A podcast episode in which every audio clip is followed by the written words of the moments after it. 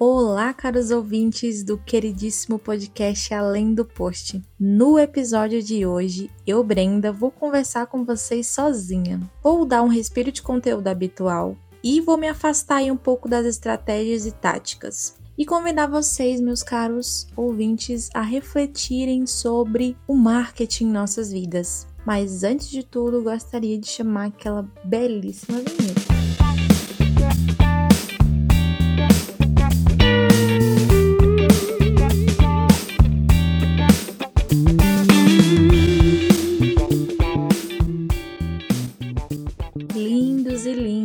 Muitos de vocês já têm uma boa noção do que é marketing, né? Espero que sim. A gente sabe que o marketing é muito mais do que uma ferramenta para promover produtos e serviços, né? Isso não é novidade. Marketing, para mim, é uma disciplina que molda a maneira como vemos o mundo, como nos conectamos, como nos enxergamos. E hoje eu quero convidar vocês a mergulharem nessa perspectiva mais ampla e explorar o poder do marketing em nossas vidas cotidianas. Então, vamos começar discutindo como o marketing influencia em nossas percepções. Quantas vezes a gente já não se viu atraído por um anúncio, por uma campanha publicitária, que de alguma forma nos tocou, né? É, isso não acontece por acaso. Nós sabemos que hoje o marketing ele está avançado e é importante eu compartilhar algumas tendências com vocês. E ano passado, eu navegando no Instagram, conheci um conteúdo de um cara chamado André. Esse André hoje é super conhecido por ter criado um método que mapeia as emoções e sensações da mente humana para criar produtos, marcas, negócios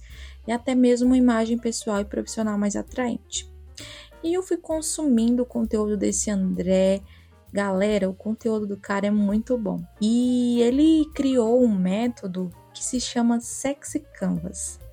E aí eu fui vendo mais vídeos dele, como isso está presente é, em outras marcas, e aí eu fui me encantando bastante.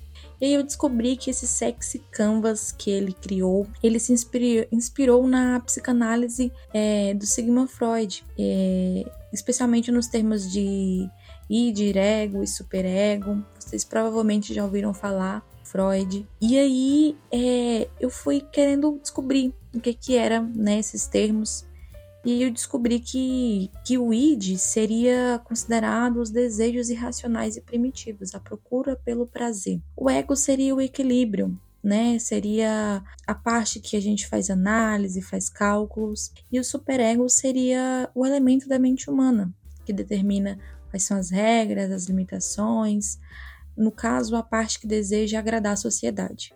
E aí, esse André, ele, ele criou todo um método e adicionou, além, além da narrativa do Freud, os sete pecados capitais e os sete elementos da criança interior.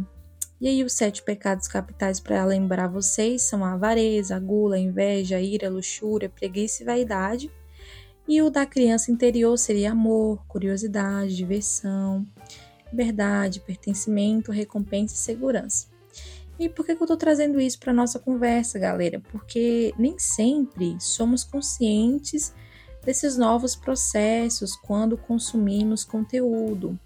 E a gente não liga muitas vezes para como essas coisas, essas mensagens subliminares, esses truques e técnicas utilizadas no marketing nos permite desenvolver um olhar mais crítico, nos ajuda a tomar decisões mais informadas e crescer os nossos negócios, né? Entender o que estamos fazendo na internet de forma mais segura, menos despretensiosa, né?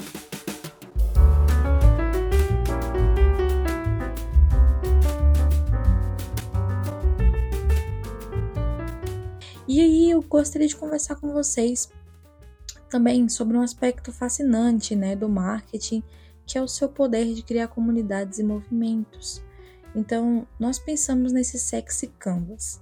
E aí a gente pensa em marcas como Apple, Nike, Coca-Cola, e como estamos carecas de saber que essas marcas não são apenas produtos, são é, identidades compartilhadas.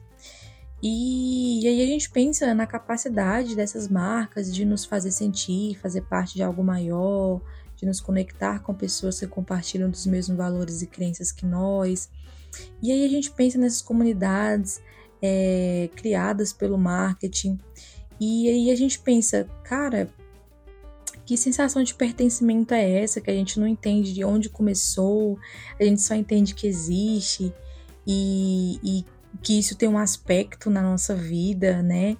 É, nós pensamos assim, gente, por exemplo, isso é tão cabuloso que eu tava vendo esses dias um casal que decidiu fazer seu ensaio fotográfico do McDonald's, e aí eles estavam com a Coca-Cola também, e isso foi é, um aspecto que uniu eles, né? Essa marca uniu eles e aí eles decidiram fazer o ensaio. E você pensar isso é muito interessante, tipo, o poder de você pertencer a algo, né? De tornar algo significativo, que muitas vezes as pessoas acham que é só comida, que é só uma bebida, e aí vem o marketing, vem é, o Sexy Canvas, por exemplo, e aí faz a gente ter outra percepção das coisas. E é claro que a gente não pode esquecer a importância do marketing pessoal, é, que vai além da autopromoção, galera. Envolve aí a autenticidade, transparência, a construção de relacionamentos genuínos, de confiança. Nós vivemos em um mundo onde cada um de nós é uma marca de si mesmo. O marketing pessoal, ele envolve a construção de uma reputação. Então, hoje, nós temos o lado do marketing que a gente consome e o lado do marketing que a gente promove, a nossa reputação. E aí, e através do marketing pessoal, nós podemos é, transmitir quem somos, nossas habilidades, nossas experiências, podemos nos destacar no mercado competitivo, talvez. E aí, nossas redes sociais, elas vêm com, como uma vitrine para quem nós somos, para quem nós pertencemos. E é essencial nós cuidarmos da nossa coerência e identidade e objetivos. E ao mesmo tempo lembrar, né, que o marketing pessoal não é apenas é, sobre a imagem que projetamos, mas também se trata de criar conexões é, significativas e entender uma coisa muito importante que nós muitas vezes esquecemos, que é o cuidado de você ser o seu maior influenciador. Cuidado a, a gente entender que nós devemos não ser demasiadamente influenciáveis. E aí, agora que eu conversei um pouquinho com vocês sobre esse tal marketing que consumimos, é, essas, esses truques e o marketing pessoal, eu gostaria de falar sobre algo bem legal, que é, que é nossa capacidade de moldar o marketing. Nós estamos tão acostumados a pensar com a mente de consumo que nós entramos hum, nas redes sociais despretensiosamente.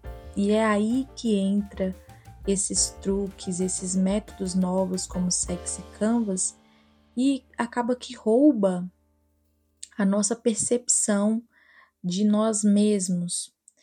E aí você fala pra mim, uai, Brenda, mas o Sexy Canvas é ruim? Não, ele é uma ferramenta boa, alguém pensou naquilo. Aquilo ali foi criado para promover algo, para crescer algo, crescer vendas. Mas a gente tem que pensar nesses métodos, nesses truques, e pensar também na, no nosso poder de escolha, galera. Quando a gente... Eu li uma frase num livro e eu nunca esqueço. Quando nós deixamos de escolher, outras pessoas escolhem por nós. Então, esse episódio eu gostaria de permear nesse seguinte aspecto. É, existem é, métodos, truques, todos os dias sendo criados na internet. Mas quando a gente decide que nós teremos a preferência acerca de produtos e serviços, que nós temos direito a pensar em estratégias, que nós temos direitos a alinhar é, o que nós queremos ver aos nossos valores. Nós estamos tendo uma percepção de que é possível direcionar o mercado em uma direção mais é, voltada para o que a gente acredita. E aí você fala, ah, Brenda, mas tem um algoritmo que faz isso por nós. Mas eu estou falando assim, e se nós cuidássemos para que isso fosse uma coisa que, que partisse da gente, que a gente não deixasse que a internet escolhesse por nós todas as vezes, Então, esse episódio, ele, ele vem conversar com vocês sobre isso. Falei que existe o marketing pessoal, existe o marketing que a gente consome e tudo. E aí tem a gente olhando de uma perspectiva mais por fora. E aí, ao fazer isso, galera, uh, de, de, de ter esse afastamento, nós incentivamos as marcas a se tornarem melhores, a se tornarem mais conscientes. E estamos moldando um futuro, né, mais alinhado aos nossos ideais.